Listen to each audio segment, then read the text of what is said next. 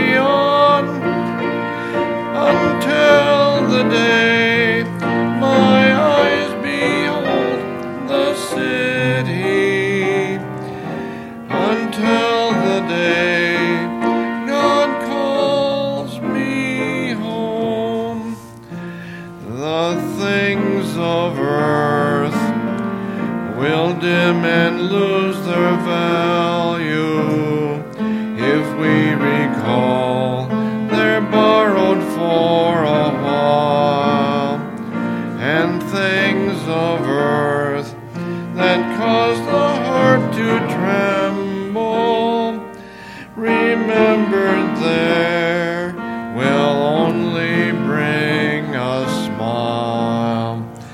But until then, my heart will go on singing.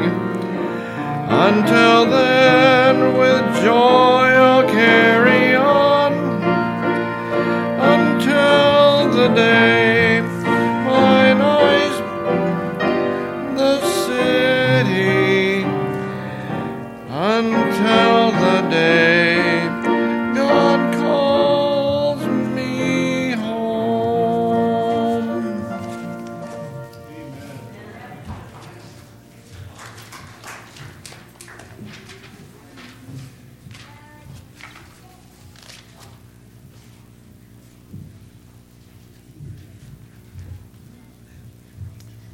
morning and happy Sabbath, everybody.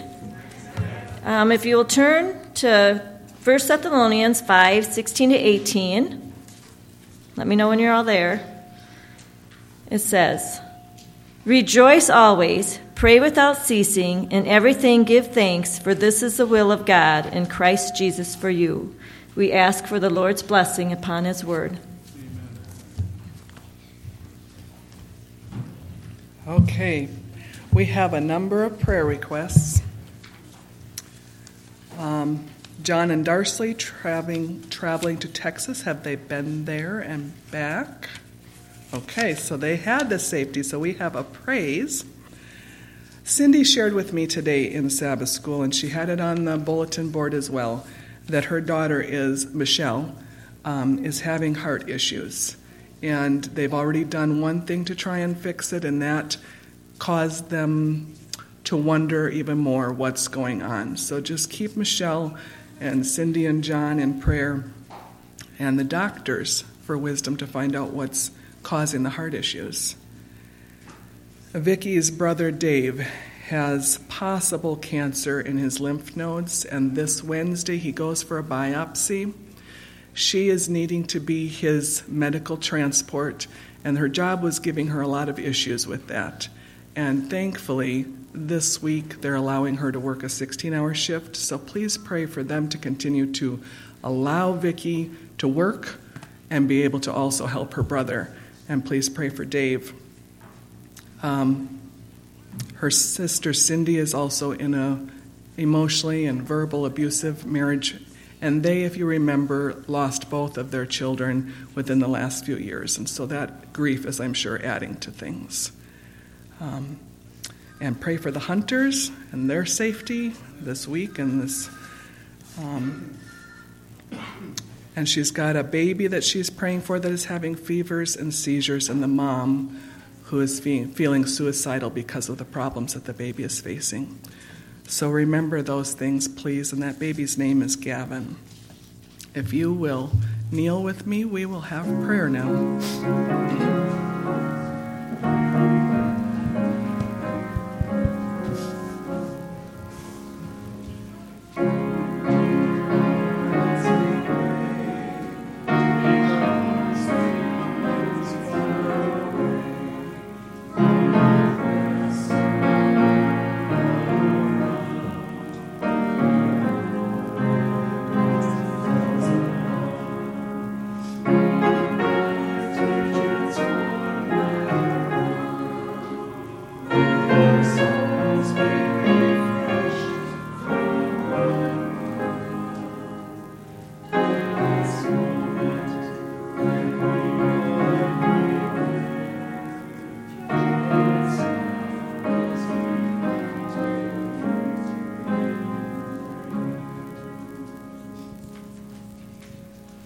Father in heaven, you have asked us to continue steadfastly in prayer, but that we are to be watchful in it with thanksgiving.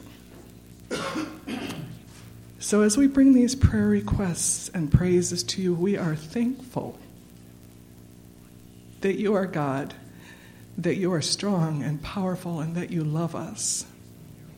That all of your promises are yes in Jesus Christ.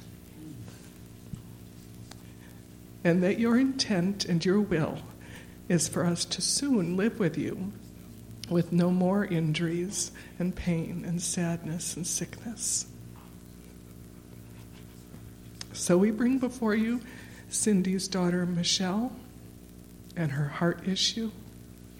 We praise you that you know Michelle, that you have great plans for her, that it is you that will lead the doctors and give them wisdom. And if we ask, if it is your will, you will heal Michelle. Thank you for being with Gavin, this baby that's having seizures and fevers. We thank you that your Holy Spirit is providing hope for his mom and also helping the doctors. We thank you for having taken John and Darcy safely to Texas and back, and I praise you that Brant is halfway home. And we also pray for Dave. This week he has a biopsy, and we thank you for providing the way for Vicky to be able to be his transport. And we praise you that you will continue to meet that need for Dave and for Vicky. And thank you that these problems that seem to come up in our lives give us ample opportunity to testify to who you are and to what you do. And now I ask your Holy Spirit to speak through Pastor Oaks to open our ears and our hearts and our, our eyes to see who you are and to praise you continually. Amen.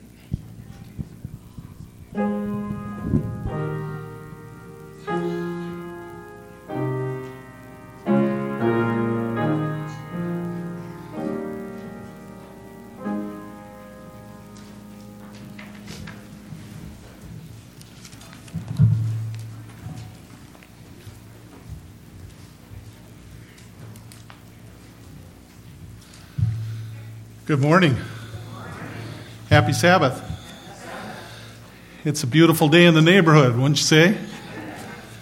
It really is. I, I like the snow, and uh, the Lord blessed us with safe travel, and I'm glad you all got here safely. And um, for those of you who don't know me, um, that could be a blessing in disguise. Uh, my name is Bill Oakes, and uh, my wife Gladys is sitting up here in the front. Um, and we've been married uh, for 41 years this past October. And we have three children, and they're in their 40s. That really surprises us. We were going over that this morning. One's 39, she's hanging in there. Um, and we have four grandchildren, all boys and uh, the oldest is 12 and the youngest is 5 so we're blessed. We're blessed. And um, gladys and i have been pastoring in wisconsin. We came from milwaukee. I think they cut this one off to remind me that i forgot to put on. Here we go. Good. Thank you for that. And that. Okay. Can you hear me okay all right. And uh, so we've been pastoring in Wisconsin for 30 years, over 30 years. And I know I look way too young for that. I understand that. But just going to have to wrap your mind around that. and uh, then uh, I was elected, recently elected, as uh, Plan Giving and Trust Service Director for Wisconsin Conference. I've been doing that for almost, uh, well, about three and a half years. And uh, I just have a, a, just a very simple, quick quiz for you. And uh, it's a did you know? It's more like a did you know? I guess the first one could be a, a question. How many people do you think in the United States has, uh, has, a, has a will? Currently has a will. What is the percentage? What, what do you think? How many out of 10? Anybody? Okay, five, two, three, 32%. Yeah, actually, it's four out of 10.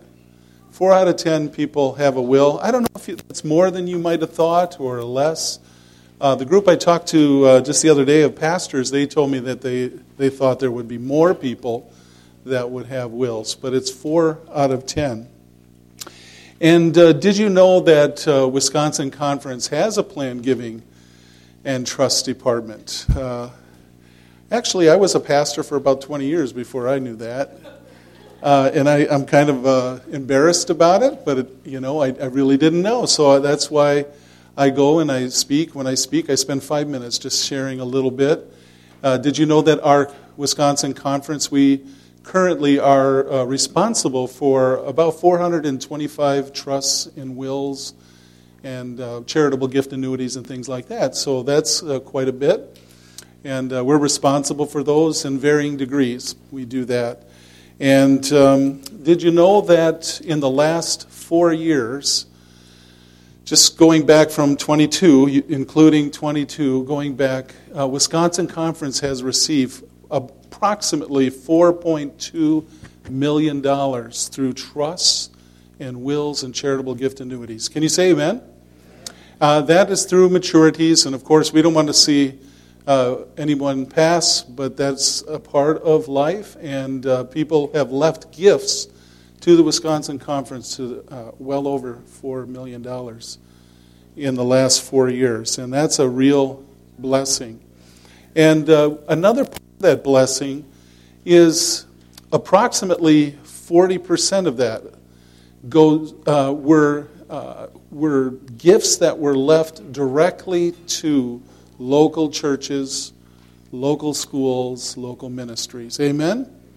So people leave to their local church a gift when they pass, or their local school, or Wisconsin Academy, in uh, one in the church in this district uh, that uh, Pastor Drew is, I'm sure, aware of, has a radio ministry uh, in Wisconsin Rapids, and uh, they, that didn't come about as a, from a gift, but it, has been maintained and helped to maintain through a gift. And uh, just earlier this year, I was there in Wisconsin Rapids and met an individual who was baptized as a result of that ministry. So, uh, lots of things like that. One uh, family, when they passed away, they left a gift that said uh, $20,000 to go towards an evangelistic series run by or led by It Is Written. That hasn't happened because of COVID yet, but that, that will happen. So, isn't that, you know, if you think about it, someday that person is going to go to heaven. They're going to see people in the, in the kingdom because of uh, partly because God inspired them to give that gift. I think that's amazing. But uh, so I, I hope that you received, or at least your family received, one of these uh, uh, trifolds, and it just says a little bit about what we do in plan giving. And so I'm not going to say too much more. I just want you to know that it's important for you to have a will, especially I saw, I counted 15 kids up here. There were some kids that didn't come up. Uh, I pastored in Green Bay. Sometimes we had a hard time getting 15 kids up there. And we, it's a much larger church uh, as far as amount of people that attend. So it's amazing. I, I, I, praise the Lord for all the young people that you have in this church.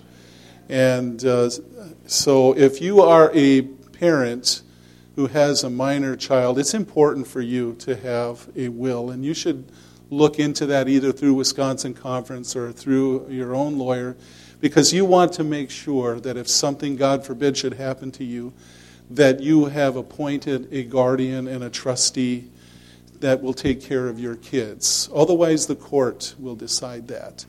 And if you are just a, a, regular person like me, you don't have minor kids at home, your kids are grown up, but it's important to have a will because if you pass without a will, what happens is the court decides where that money goes. And here's my last did you know? Did you know that the judge will never give one penny to the church or to God's work? He just won't do that. So it's important if you're interested in talking to me about it, you can call me at my office. I think I have my cell phone on there. my email. I've made it very easy for you to contact me. I would be happy to talk with you and answer any questions that you might have. And if I don't have the answer, I'll get the answer, okay? So um, let's just, I think we should bow our heads and have a short prayer.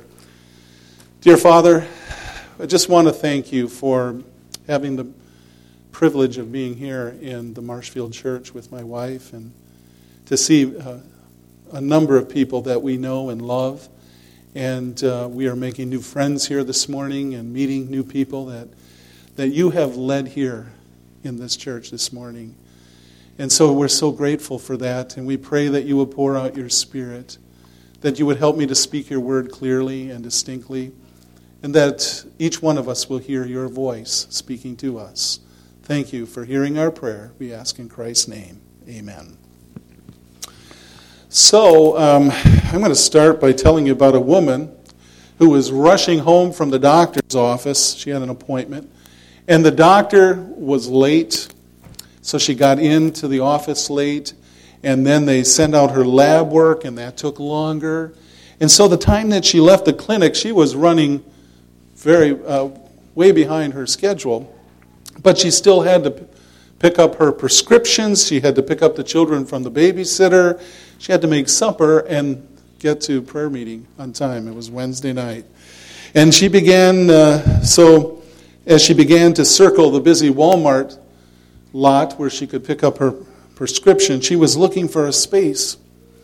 And it was as if the windows of heaven were opened and it started to just pour. Does that ever happen to you? You know, you got to get in. And it just started to rain and downpour. Now, usually she wasn't the type of person who would, you know, bother God with little prayers, so she usually wasn't that way, but she began to pray as she went down the, the last row or the closest row to the front door. And she said something like, Lord, you know what kind of day I've had. Have you ever prayed like that? Lord, you know what kind of day I've had, and there's still an awful lot to do. Could you please grant me a parking space right away? And, oh Lord, it would be nice if it was really close to the building. Hey, if you're going to ask, you might as well go all the way, right? And the words weren't even completely out of her mouth when she saw the backup lights of a car coming out at the end of the row. It was the best space in the entire parking lot. Right next to the handicap spots, right out from the front door, so she could just get out of the car and get right into Walmart. She made straight for it, and as she pulled in, she kind of, as this, she lifted her head up to God, and she said, "Never mind, God. Something just opened up." Now it's a little amusing, but uh, how many times do we ask God for something, and then when we receive it, we behave as if it were coincidence? Do you ever do that? Do you ever catch yourself doing that? We fail to give God credit where credit is due. Or sometimes when our prayers are answered or when we are blessed in a certain way, we may feel thankful, but we don't really express our gratitude, right? And, uh, you know, maybe some of you are like me that I've, I've done this, I have to admit. I have been guilty of this. I'll ask God for something like wisdom or courage I'll be speaking with someone, I'll say, Lord, please give me the right words or whatever it is. And when I actually receive what I ask for, I feel grateful.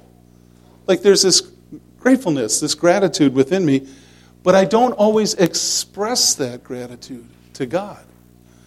And uh, so, unfortunately, I've done that. Maybe you've been there too. But the truth of the matter is this that there's a tremendous difference between simply feeling grateful and expressing gratitude. Would you agree with that? There's a difference between the two. And so this morning, uh, in the next uh, maybe 15 minutes or 20 minutes here, we're going to talk about not just feeling, what it means to feel grateful, and, and there's many reasons for us to feel grateful, but um, learning and uh, just getting in the habit of expressing our gratitude. To do this, we're going to look at a story in the Bible. So if you have your Bibles with you, if you could turn to Luke 17. Luke 17, and we're going to start reading in verse, uh, maybe verse 11. Luke 17. Matthew, Mark, Luke 17. Let's find that.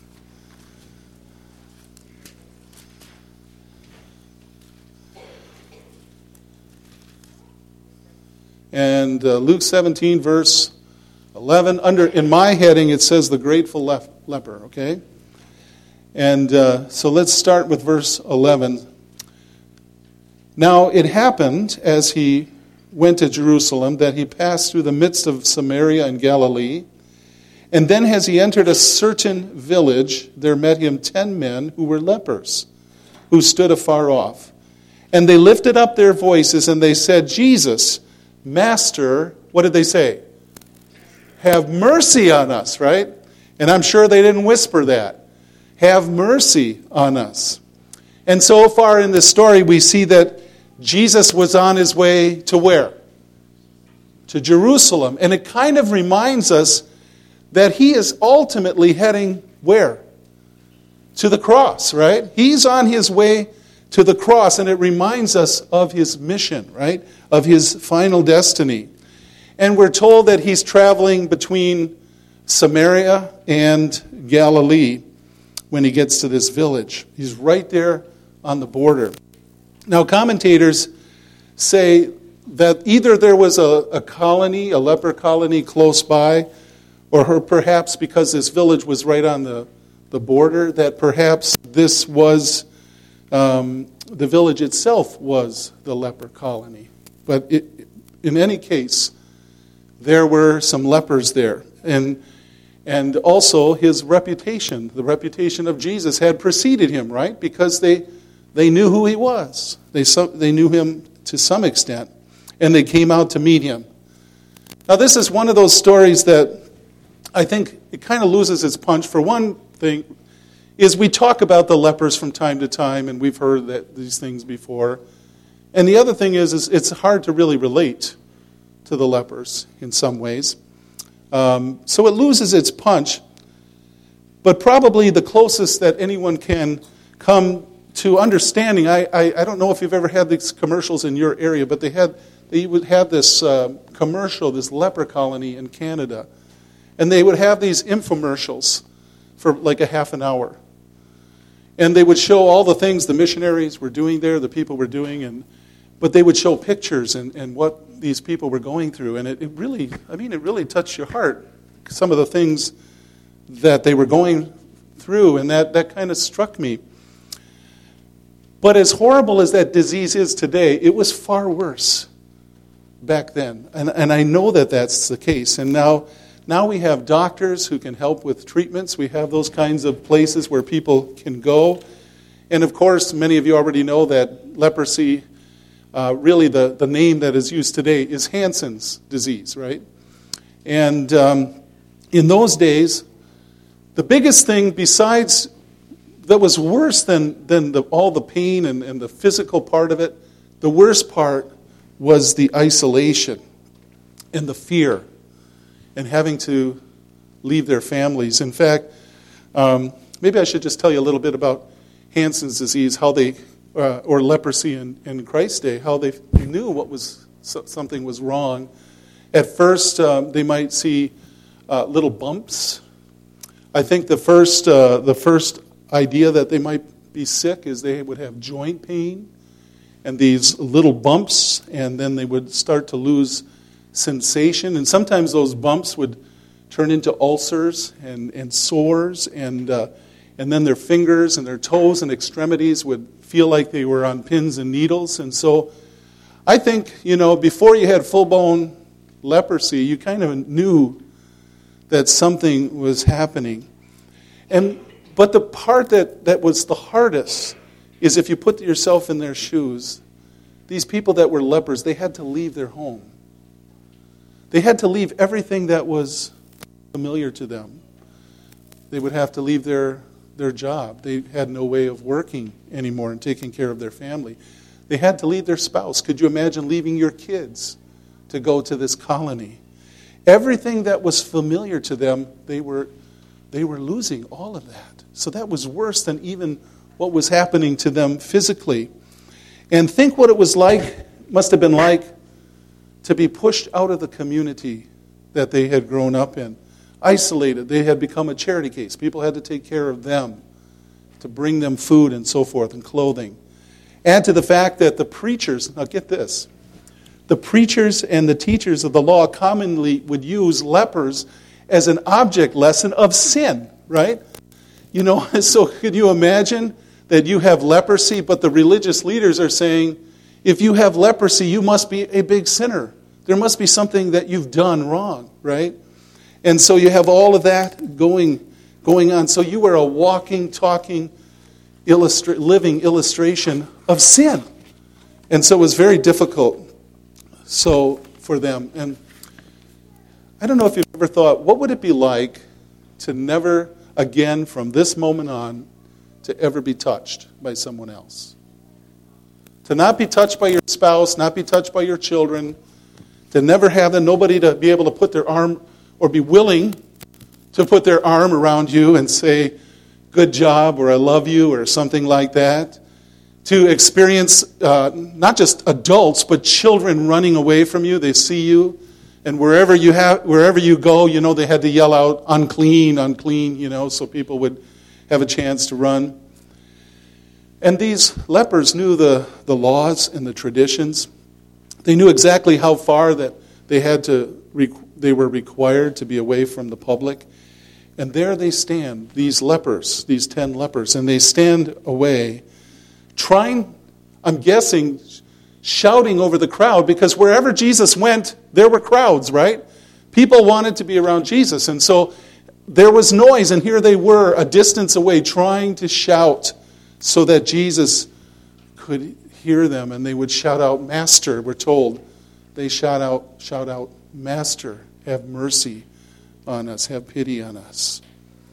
Maybe, maybe they wanted alms, maybe they wanted some food or clothing or something. It's even possible, as I mentioned, that, that they knew that Jesus was a healer and that possibly, quite possibly, if they would reach out in faith, believing Jesus would show some mercy as he had done to so many others.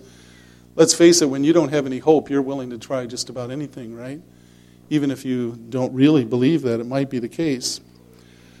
But in any case, they knew their, they knew their place and they cried out for mercy, but they did not dare draw close to Jesus. So let's continue reading in verse 14, chapter 17. And we'll read uh, 14 through 16. And so when Jesus saw them, he said to them, Go and show yourself to the priests. And so it was, as they went, they were cleansed. And one of them, when he saw that he was healed, returned and said with a loud voice, and, I'm sorry, and with a loud voice, glorified God. And he fell down his face at his feet, giving him thanks. And he was a what? Yeah, it just seems out of place, right? Boom.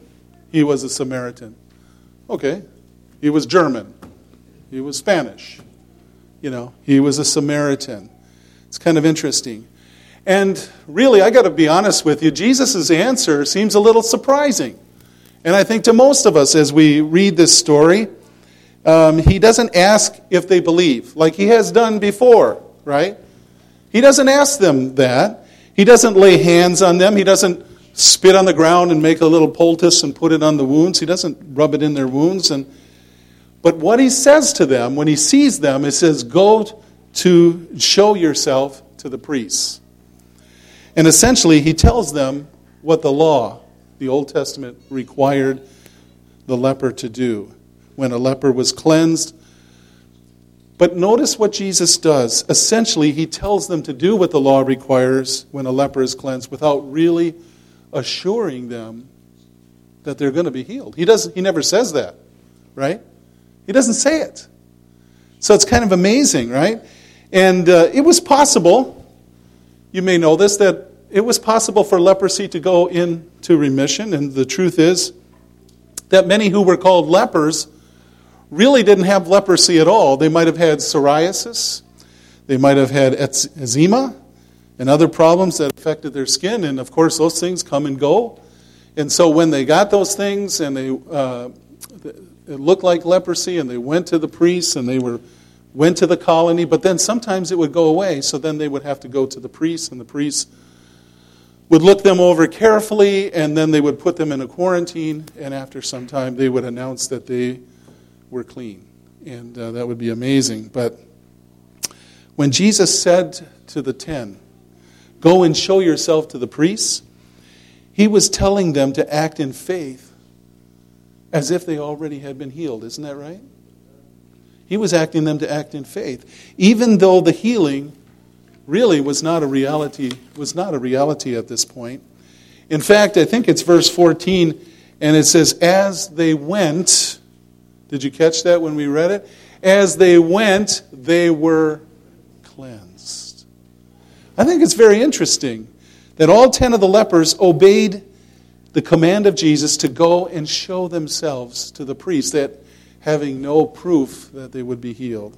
Not one of them asked, why, uh, why go when we haven't been healed? Okay, you could expect maybe someone to say that. Or, or don't you think you should cure us first? Wouldn't that be appropriate? And they didn't argue the theological implications of the healing. What did they do? They merely obeyed the voice of Jesus. And while they were busy obeying, what happened? All ten were healed. There's got to be a lesson in there somewhere, right? As they went, as they obeyed Jesus, as they followed the words of Jesus, they were healed. There's got to be something there, don't you think? And I, have thought about these passages for so long, how, how, you know, the meaning of that. And you can imagine them uh, leaning on their crutches. They have their bandages and they're, they're all wrapped up and they're limping and they're hobbling down the road. And on the way, one after another discovers that they are clean. Can you imagine that? My sores are gone. I can feel my fingers. My feet don't hurt. I can feel things again. Could you imagine what that was like? My flesh has been restored. In fact, they might have said, you know, it's, it's like children's flesh. I believe when God does something, He does it right. It feels like a, like a child's skin.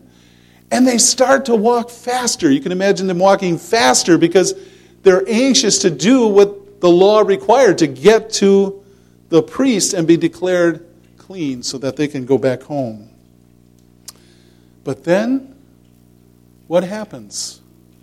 There is one, right? There's 10, but then there's one out of 10 who stops short. And somehow he, he makes the connection. And he says to himself essentially, now wait a minute. That rabbi just healed me. I need to go back and thank him. I need to go back. I got to go back. And he leaves the others on the way. And the scripture says that he's praising God in a loud voice. Amen? And then he throws himself at the feet of Jesus and he, he's thanking him. He's probably kissing his feet, who knows? And at this point, Luke gives a very interesting tidbit that we mentioned already. It says that he was a Samaritan, right? Now, you understand, I don't have to explain that Samaritans were not really loved by the Jews, and the Jews weren't really loved by the Samaritans, and uh, the Samaritans uh, forgive me for the term, but they were known as half breeds to the Jews, right? They weren't fully Jewish. And they had their own, their own religion, right? It was a, it was a, a hybrid religion. And uh, I'm so glad, as we're going to see, I'm so glad that, that Luke bothered to share that little detail and others, right? Because there's a reason. There's a lot here to learn about the difference between feeling grateful and actually displaying or expressing gratitude. And so this man limps away on crutches, and now he discovers he is skipping and dancing and running, returning back to Jesus, praising him at the top of his lungs, saying, Hallelujah, hallelujah. Can you imagine that? And then he throws himself at the feet of Jesus He's embracing him around the ankles, you know, some may call it groveling with tears of joy streaming down his face. And what is he saying? Thank you. Thank you, Jesus. Thank you. Do we really understand what this meant to this man?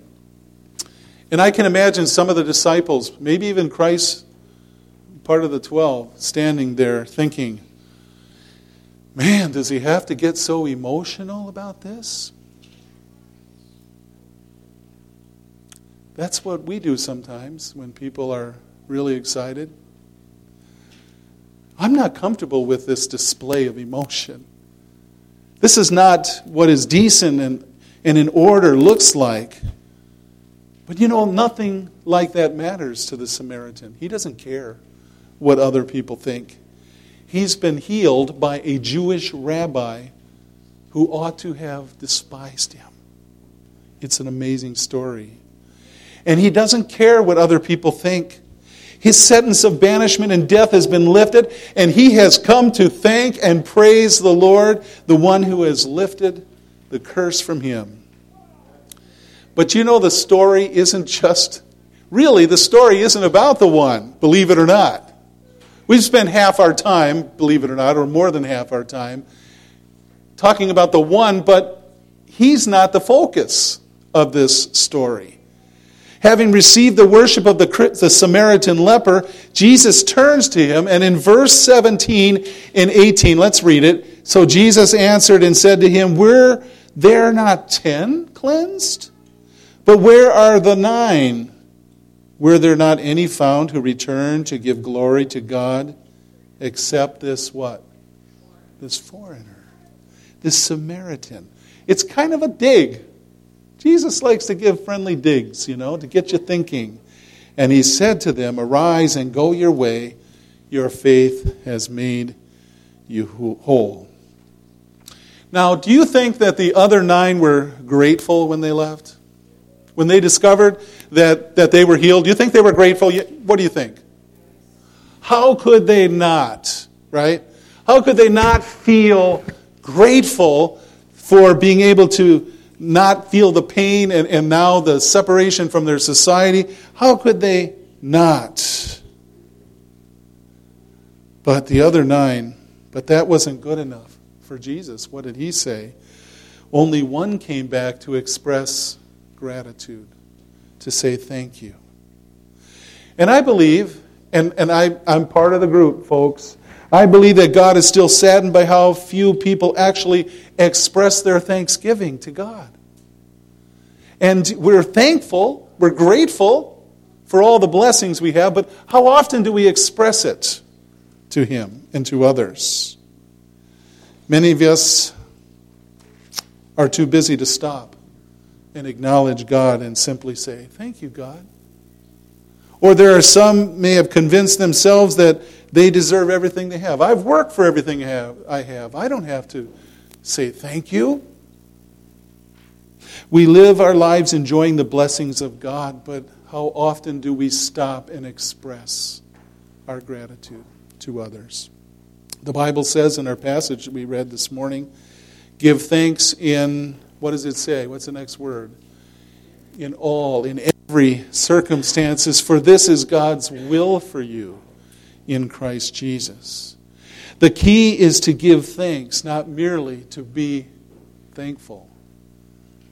Now, I'm certain that the other nine lepers were grateful. You, you said that too. You thought the same thing. How could anyone not feel thankful after being healed of this deadly disease? But only one of them did the right thing by coming to Jesus and expressing their gratitude. So I'll say it one more time. There's a difference between feeling grateful and expressing our gratitude. I remember, oh, this must have been, this has been quite a while ago, a couple of districts ago, Pastor Weaver. Um, and I, we had known a couple, and, and I'll just say their names because some of you know Candy and Daryl Kuhn up in Tomahawk. And, and uh, they were, uh, years ago, Gladys and I were just so blessed by their music and uh, playing the guitar, singing, just wonderful. And they were part of a group before we knew them. But anyhow, they would give out tapes to their friends. They'd invite people over, and then when, before they left, they said, "Hey, we'd like to give you a gift," and they gave me a tape of their music. That it was music that they had done together, and uh, I remember playing that so much I had to go back to her about two months later. And I said, "Can I get another tape? I wore the other one out." And I think I wound up getting three, and I went back. I know, I think the third one, she said, No, we gave up on the tapes. We now have CDs. So she gave me a CD. But I listened to that music, and it blessed me so much. I can't tell you what a blessing it was. And one day I was sitting in my living room upstairs in Madison, and I was just, I started, I was listening to the music. I started to cry. And I, I said, God, thank you so much for their ministry. And I felt like God was telling me to go ahead and tell them that. And I called Candy right away and I said, Candy, I just, is Daryl home? Yeah, he's home. Put him on the phone. And I said, I just want you to know, and I'm sure you hear this all the time, but I want you to know what an impact your ministry has had on my life. And you know, they expressed, like they started to cry. They started to feel emotional because in fact, not very many people had said thank you over the years. And it's not like you do it for the thank you, but, but it's nice to hear it. And, you know, so I feel like God helped me to be a blessing to them.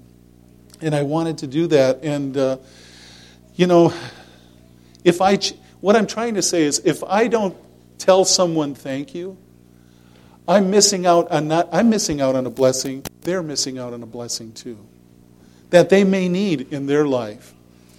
So, with God, don't just feel thankful, give thanks. The Bible says in Hebrews 13, verse 15, though through Jesus, therefore, let us continually offer up a sacrifice of praise, the fruit of lips that confess his name.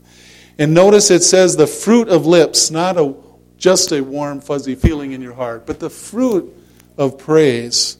Don't just feel it, tell God how grateful you are.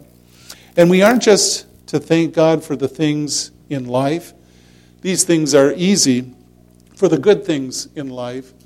But you know that passage we read in 1 Thessalonians chapter 5, it says, Be thankful in all circumstances. And I wonder how many of I heard a little bit this morning that that there certainly are people here that understand about being thankful even in difficult situations and uh, being grateful. And if we could learn to do that in our lives, it would be a blessing for us. But whatever happens, we can always find something for which we can be thankful. Can you say amen to that? Uh, think about that. So, as we kind of head towards the end here, there's a story. I don't know if you've ever heard of Matthew Henry. Um, he was uh, an early American preacher and commentator. In fact, the first commentaries I ever had were Matthew Henry comment, commentaries, uh, some good stuff. But there's a story told about him, a true story, as he was traveling back from preaching. Matthew Henry was robbed on the side of the road. Now, most people wouldn't think that that's a circumstance that you could really give thanks, you know, that he was robbed, but, but he did. And he wrote later on, he said, I'm thankful that during these years I've never been robbed before. And even though they took my money, they didn't take my life. And all they took, and although they took all I had, it wasn't much. he had a sense of humor too. Finally, I'm grateful that it was I who robbed. That I'm sorry, that I who was robbed, and it wasn't I who robbed. Can you say amen? And having this kind of attitude of thankfulness is not easy, but it's worth it. And if you're going through a time of pain and difficulty, and I imagine in a group like this there's someone, why don't you try to find something about your situation which you can be thankful for? I know it's not easy sometimes. And I've wondered as I read about this healing of the ten lepers, is if was Jesus trying to tell us 90% of us don't thank God enough? I don't know. God has given us so many blessings, church, dear church. Never mind all the things that we're traditionally thankful for on Thanksgiving this coming Thursday. We need to look at the wonderful blessings of redemption and to be thankful. I mean, just think about the fact to be, remind ourselves how Jesus died for us on the cross for our sins. We've been set free from the power of sin. We have peace with God through our Lord Jesus Christ. We have, every one of us here has an inheritance waiting for us in heaven. And we are kept by the power of God until God gets us there. Let me ask you, did we deserve that? No. We didn't deserve it. Did we earn it? No, not at all. How much did it cost us? Nothing. How much did it cost Jesus? It costs everything. His life. And in Romans chapter 5 and verse 8, it says, God demonstrated his own love in this, that while we were still sinners, Christ died for us. And since we now have been justified by his blood, how much more shall we be saved from his wrath through him? Isn't that enough reason to be overflowing with gratefulness this Thanksgiving? I don't know about you, but I, I don't want to be like those nine, okay, that are soaking up the blessings, even experiencing, feeling blessed, but never sharing the blessing with someone else. I want to be the one who says, Thank you. Thank you, Jesus, for what you've done. Thank you to the other people in my life that have made a difference in my life. And so let's determine that we're going to be like that one and return our gratefulness and our thanks to Jesus. Let's not just feel thankful, but let's, for his wonderful blessings, but let's learn to express them in our own way. We don't all do it the same way. That's, that's fine. We don't all have to shout and jump, but we can express it in some way. Find a way to express our gratitude. So, thank you for listening this morning, and I hope that all of us have a wonderful Thanksgiving this year. And uh, I hope that this Thanksgiving Day turns into thanks living that is for the other 364 and a quarter days we got. Amen? Okay, so I think at this point we're going to sing our closing song, Redeemed. We're going to thank God for that. Uh, page 338, Redeemed.